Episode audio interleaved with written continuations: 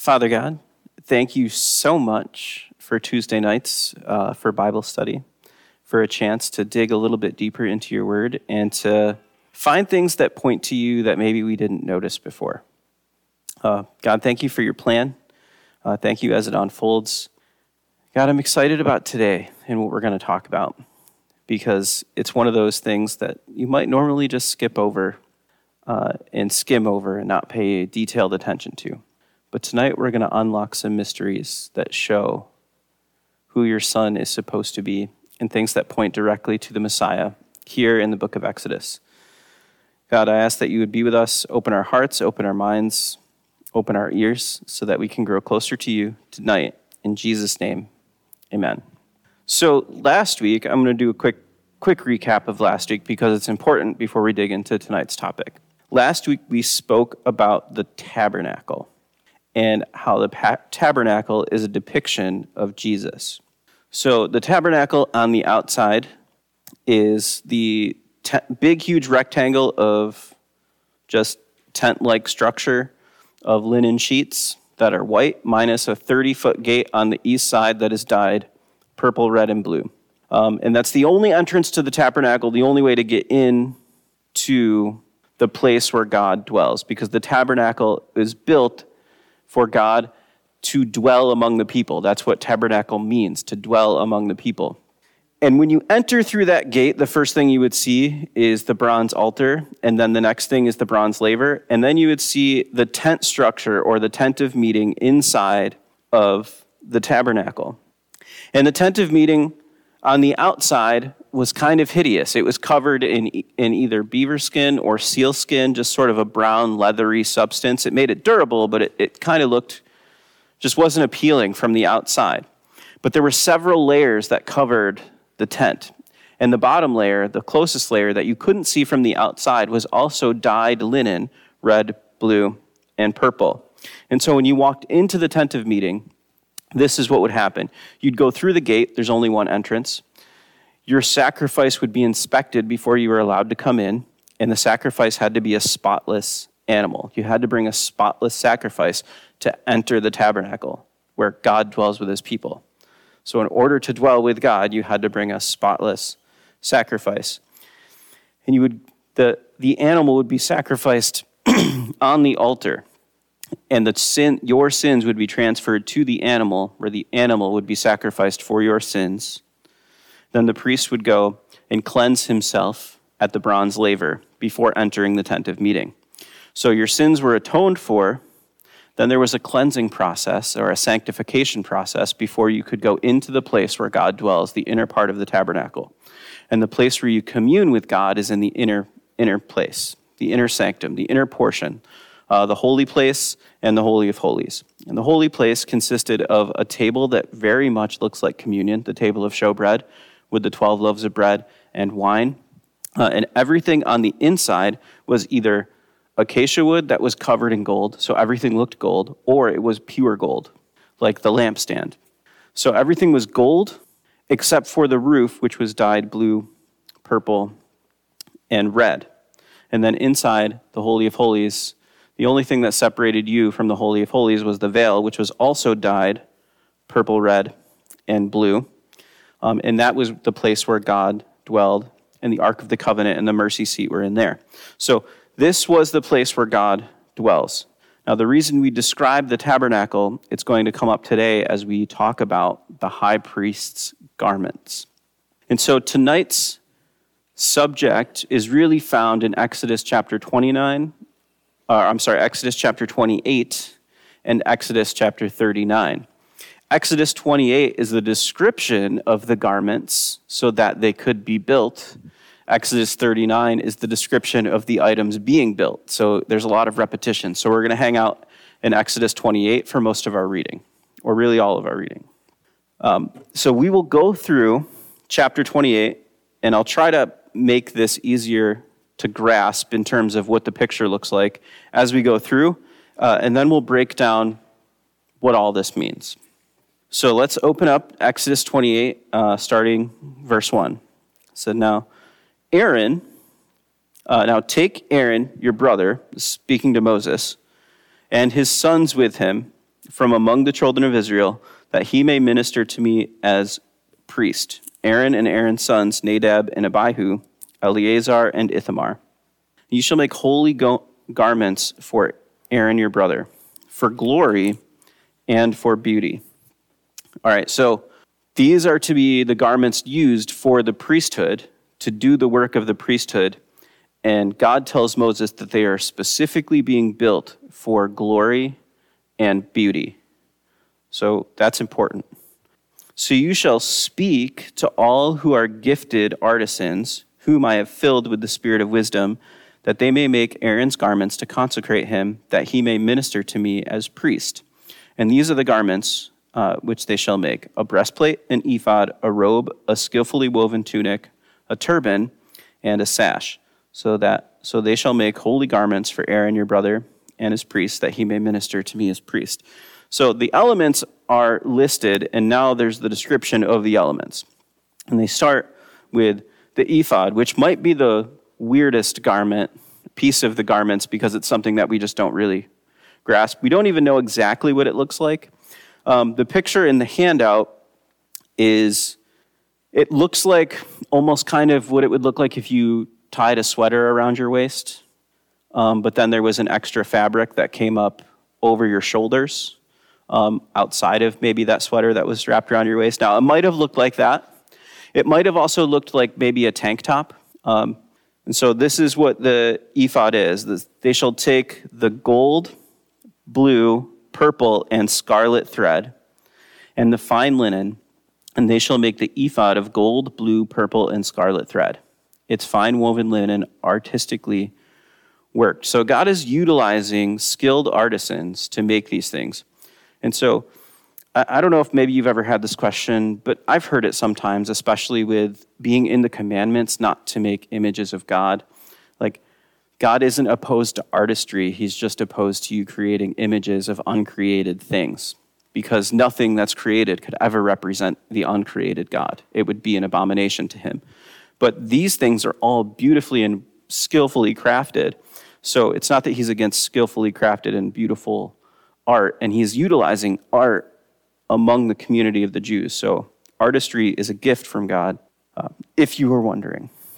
So it shall have two shoulder straps joined at its two edges, so that it shall be joined together in the intricately, intricately woven band of the ephod, which is on it, shall be the same workmanship made of gold, blue, purple, and scarlet thread, and fine woven linen.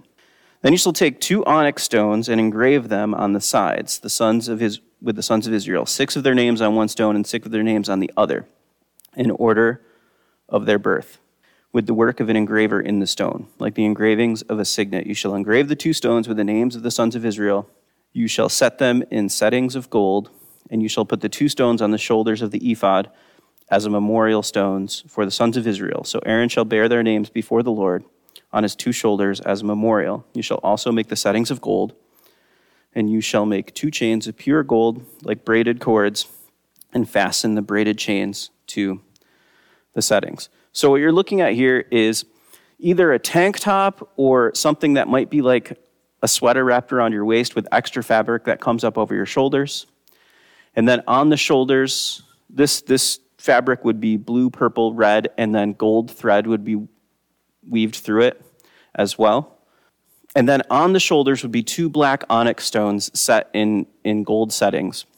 And then on the stones would be the names of the tribes of Israel six on one side, six on the other. So you're looking at the colors of the tabernacle with the name of Israel's on the of Israel on the shoulders of the high priests. And it even says that Aaron shall bear their names before the Lord on his shoulders. So he bears Israel on his shoulders. And the next you have the breastplate. And so this is the purpose of the ephod. This is tied around you. A, it's the colors of the tabernacle, which are important. And then it's there to hold the breastplate, for a place for the breastplate to hang. It says, You shall make the breastplate of judgment artistically woven according to the workmanship of the ephod. You shall make it gold, blue, purple, and scarlet thread. So the same colors as the ephod, the same colors as the, the fabric in the tabernacle, and fine woven linen. You shall make it it shall be doubled into a square, and a span shall be its length, and a span shall be its width. And you shall put settings of stones in it. Four rows of stones. The first row shall be a sardius, a topaz, and an emerald. This shall be the first row. The second row shall be turquoise, a sapphire, a diamond. The third row, jacinth, and agate, and an amethyst. The fourth row, a beryl, an onyx, and a jasper. They shall be set in gold settings, and the stone shall have the twelve names of the sons of Israel, twelve according to their names, like the engravings of a signet each one with its own name. They shall be according to the twelve tribes. You shall make chains of the breastplate at the end, like braided cords of pure gold, and you shall make two rings of gold for the breastplate, and put the two rings on the two ends of the breastplate. Then you shall put two braided chains of gold in the two rings which are on the ends of the breastplate, and the other two ends of the braided chains you shall fasten on two settings. Put them on the shoulder straps of the ephod in the front. So, what you're looking at is they're pure gold chains with rings at the end that attach to the onyx stones on the shoulder so that the breastplate can hang from there. Then the breastplate is a rectangle that's folded in half so that it looks like a square, but then there's a pocket inside the breastplate. On the outer portion of the breastplate, there's 12 precious stones, each with the name of Israel on it, all inlaid in gold. And so what you see here are precious stones representing God's people. So God is placing high value on the people that he loves over his heart. Okay? Um, and they are hanging from the shoulders with his name on it. So he's bearing the names of Israel on his shoulders and supporting Israel over his heart from his shoulders. So he's carrying them. And this is what this represents for the high priest. And the the breastplate behind the stones is also blue, purple, red, and gold, the same colors as the inner portions of the tabernacle and the gate to the tabernacle. so you shall make two rings of gold and put them on two ends of the breastplate, ephod, uh, which is on the inner side of the ephod, and two other rings of gold you shall make and put them on the two shoulder straps underneath the ephod towards its front. Right at the seam above the intricately woven band of the ephod, verse 28. They shall bind the breastplate by means of its rings to the rings of the ephod using a blue cord so that it is above the intricately woven band of the ephod, and so that the breastplate does not come loose from the ephod. So Aaron shall bear the names of the sons of Israel on the breastplate of the judgment over his heart. When he goes into the holy place as a memorial before the holy place, uh, as a memorial before the Lord continually, and you shall put in the breastplate of judgment the Urim and Thummim, and they shall be over Aaron's heart when he goes in before the Lord. So Aaron shall bear the judgment of the children of Israel over his heart before the Lord continually. So, this is why the ephod was folded in half. Inside of the ephod, in that pocket where it was folded in half, go inside of it something called the Urim and the Thummim. Now, we don't really know much about the Urim and the Thummim. We don't know what they look like, we don't know what they were. There's been some conjecture um, that it might have represented a black stone and a white stone, one for the white stone for affirmation, the black stone for judgment. But whatever it was, it had to do with decision making and judgment. Um, and they were placed inside the ephod. We don't really know what they look like, but they were used for judgment. And that judgment also hung over Aaron's heart or the high priest's heart.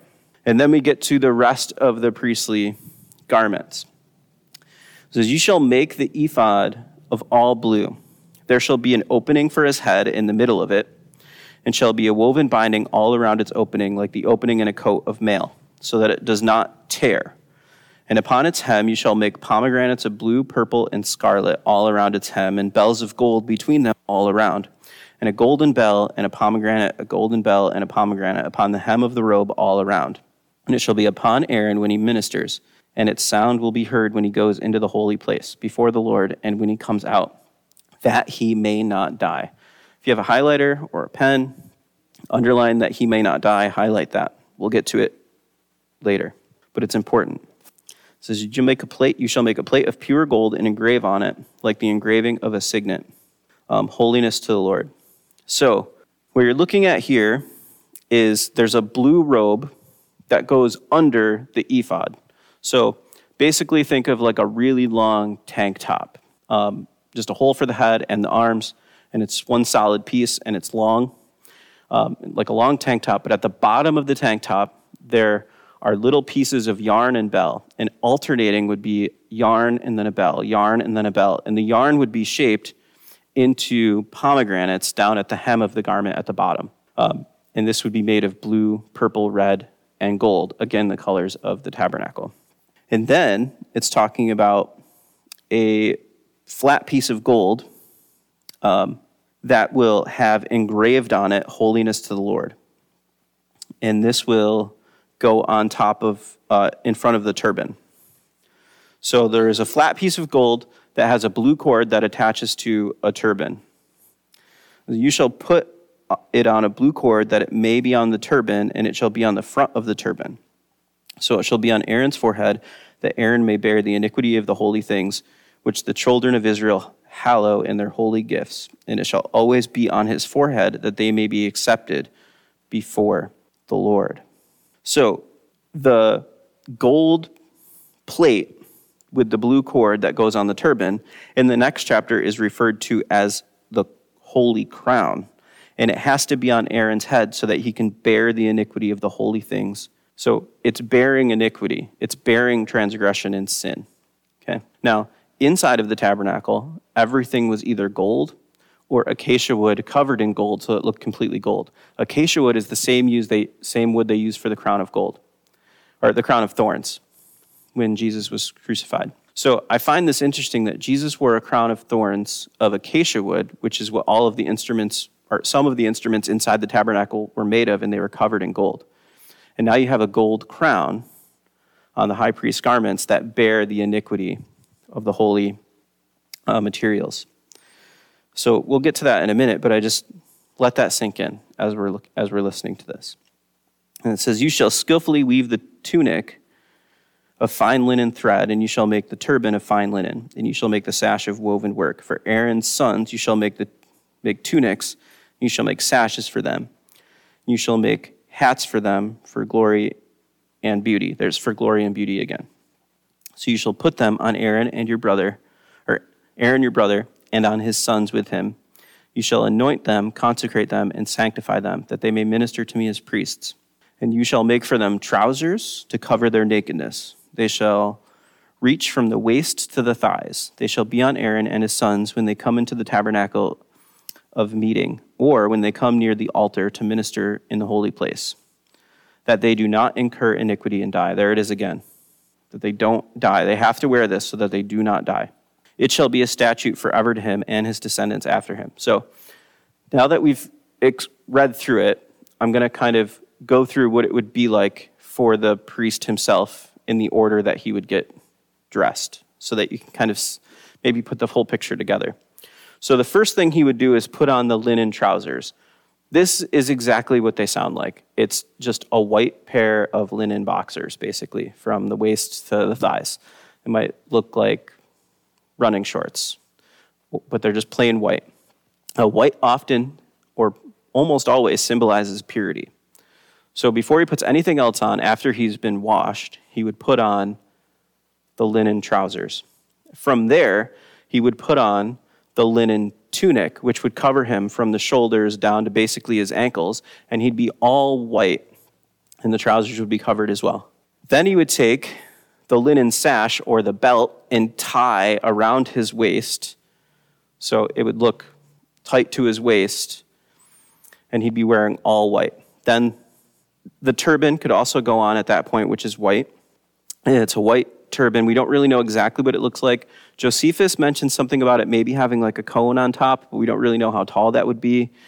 But if you've seen a turban, you get likely an idea of what this looked like a white linen turban then you could put the blue robe on over the white.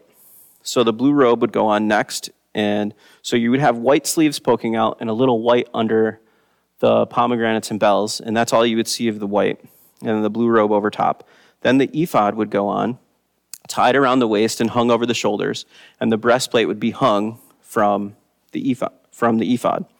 So you'd see a little bit of white in the arms, a little bit of white underneath, then mostly blue, um, and then the ephod, you'd see blue, red, purple, and gold. And then right over the chest would be another blue, purple, uh, gold, and red square with precious st- 12 precious stones in a square with the names of Israel on them in gold. And then you would have the crown or the, the piece of gold on the, tab, are on the turban that says holiness to the Lord in Hebrew. And that would be what the, the high priest would look like. And so that's how you would put it on. Now, what are some of the observations we can make of what this looks like? Now, the reason these things were made were for what? Glory and beauty. Now, interestingly, when you looked at the tabernacle, the outside of the tabernacle looked kind of ugly because it had that brown, like beaver skin on it. But the inside of the tabernacle looked, looked glorious and beauty, and the tabernacle represents God dwelling with man. And in Isaiah 53, we find out that there was nothing in the Messiah's appearance that would draw us to him. So uh, outwardly, he wasn't beautiful. Jesus wasn't outwardly beautiful. But his message and the work that he did is, right? Now, here we have the high priest's garments and the outer portion of the garments that go on top of the white. So the base, the very first layer, is white linen, which represents purity. And then on top of that, you have lots of blue, red, purple, and gold, and precious stones. So you have the colors of the inside of the tabernacle, the place where you go to commune with God, the inner portion of the tabernacle.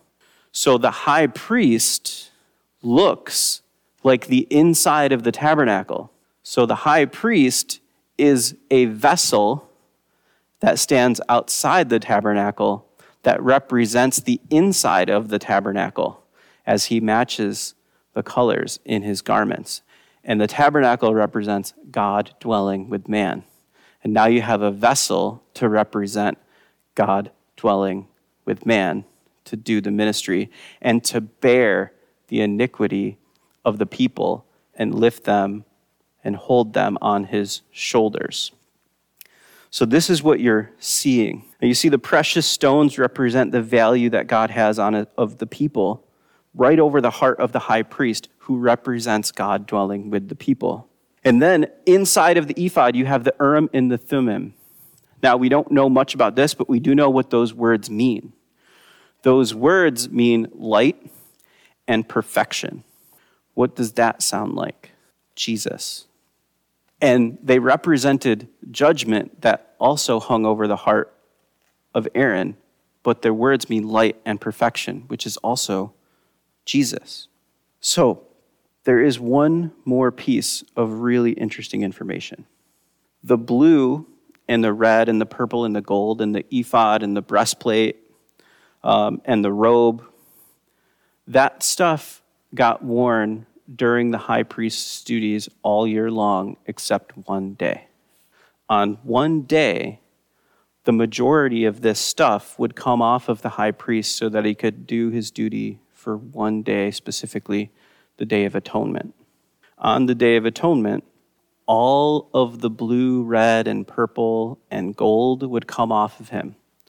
All of the stuff that represents glory and beauty would come off of him, and he would look like the other priests.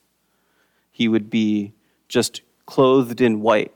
So the glory would be stripped from him once a year, but he would be still representing purity. And on that day, he would go into the Holy of Holies to make, and make atonement for all of the people. And he would sprinkle blood on the mercy seat of the Ark of the Covenant seven times, representing a complete atonement. And so once a year, glory and beauty is stripped from the high priest, and he looks like a normal guy, but sinless. And he does the atoning work, the sacrificing work for all of the people. And so when you think about that in terms of Christ, right? Christ is royalty, which might even be what the pomegranates represent, because pomegranates, if you know the natural way that a pomegranate looks, it has sort of a little crown on it. Um, and so they may be representative of royalty, but we don't really know much about the bells in the pomegranates. But that might be representative of royalty. But we have glory and beauty that is stripped from our Lord. And he came down to live a perfect life, to make the ultimate, final atoning sacrifice for mankind. But his beauty and glory was stripped from him but he rose again in glory. Now, the interesting thing about this, which I want to talk a little bit about tonight because I don't think we're going to touch it when we get to Leviticus. But in Leviticus chapter 8, you see the consecration of the high priest. And so what happens is Aaron specifically is anointed with oil. And then after he's anointed with oil, with, with all of the garments on, after he's anointed with oil, then blood is placed on his earlobe, his thumb, and his toe. The other priests, his sons, the blood was placed on them before the oil anointed them. What's the diff? Why the flip flop? Well, Aaron was the high priest, and he was representative of Christ to come. When Christ came, he was anointed with the Holy Spirit at his baptism right, with John before his sacrifice, before his blood was shed. The Holy Spirit came on him first. Then later, his sacrifice atoned for the people. And when he rose again, then the Holy Spirit could come on us. So look at that picture. The Holy Spirit, oil represents Holy Spirit, was poured out on the high priest first before the blood of the sacrifice was put on him. And then for everybody else, the blood of the sacrifice was placed on first, and then they could receive the oil. So the sacrifice of Jesus, represented in the consecration of the high priest and in the clothes of the high priest, make a clear depiction and picture of the work of Christ and of the inner sanctum of the tabernacle. It brings God's dwelling out among the people into the outer courts. So that's it that's our topic for tonight the high priest's garments. Um, let's pray, and then we'll have a chance to chat. Father God, thank you. Thank you for tonight. Thank you for opening up something amazing, even in just description of clothing, of all things. But God, you have a master plan and you have a description in place to show us your ideas and your plans. And when Jesus was on earth, he told the Pharisees, if you, if you trusted Moses, if you believed Moses, you would believe me because Moses wrote about me. And it's clear as we go through Exodus and as we finish this up that Moses did write about our Lord Jesus. And the picture gets clearer and clearer. God, I pray uh, that we learned more about you tonight and that we feel closer to you. In Jesus' name. Amen.